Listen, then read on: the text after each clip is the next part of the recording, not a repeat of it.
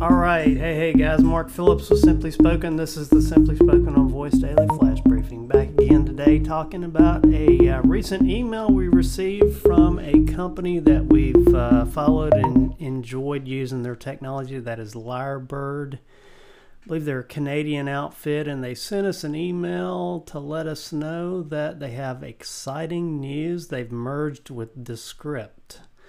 Uh, Descript is apparently a software uh, company that's producing uh, some technology that lets you do some things with audio. And so they've acquired Lyrebird, done a raise, and um, the Lyrebird team, of course, seems excited about it. You, you may remember that uh, Lyrebird was the company that would let you create your own voice avatar. So you would train the Lyrebird platform reading sentences, and then it would create a um, text to speech audio output of your your voice. And so it's pretty good technology actually. And uh, but apparently they felt like they were stronger with the uh, Descript platform. And then they've come out now with a product called Overdub, and Overdub lets you basically take that. Um, content, text to speech content, and